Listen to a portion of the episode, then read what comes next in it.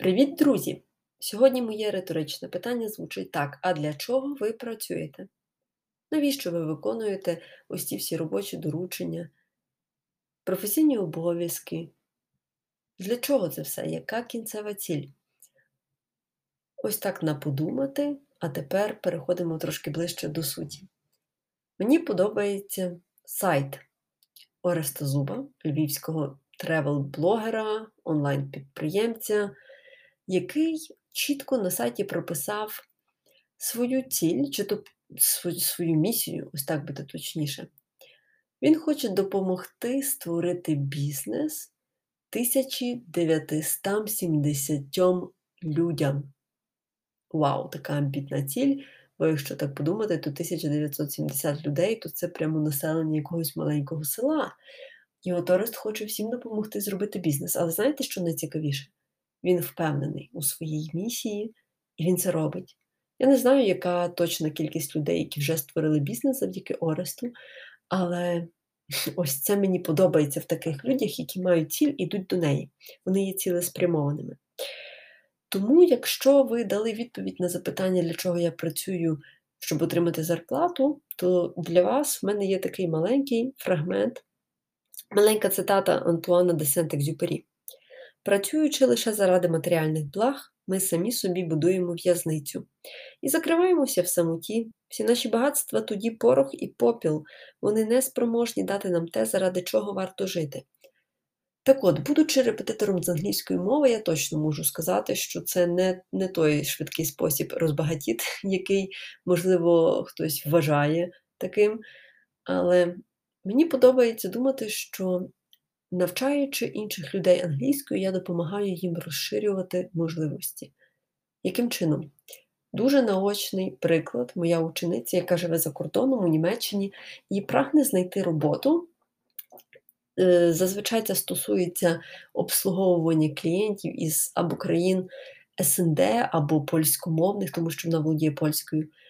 І от зараз ми з нею займаємося кожен день, по суті, по одній годині, тому що вона має суто ціль знайти ось таку роботу, влаштуватися, тому що вона, в принципі, вже знайшла. Зараз буде подавати документи, влаштуватися на ту роботу і почувати там себе комфортно. І я розумію, що якби вона почала вчити англійську, аби перескочити ту прірву між А2 і Б1 самостійно, рано чи пізно вона би здалася.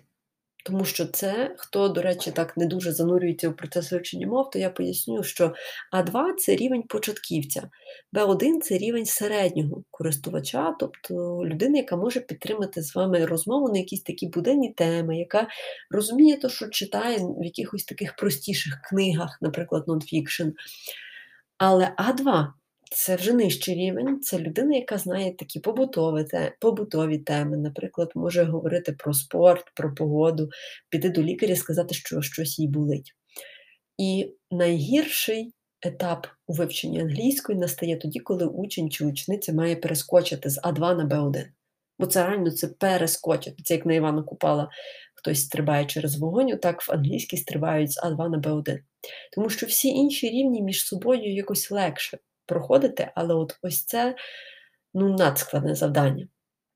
І тому моя учениця, власне, займається зі мною, бо я сприяю пришвидшенню цього процесу, тому що я бачу, де в неї є помилки, які вона робить. Коли ж насправді вона би хотіла сама займатися, вона не змогла би зрозуміти, які ж помилки в неї під час писання.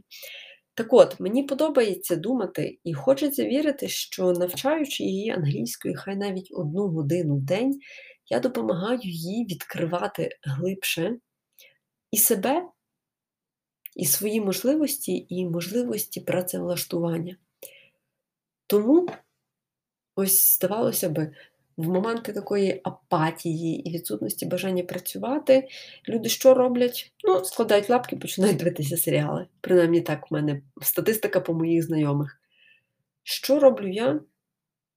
Ну, насправді в мене немає якоїсь такої одної чіткої схеми, там по пунктах 1, 2, 3.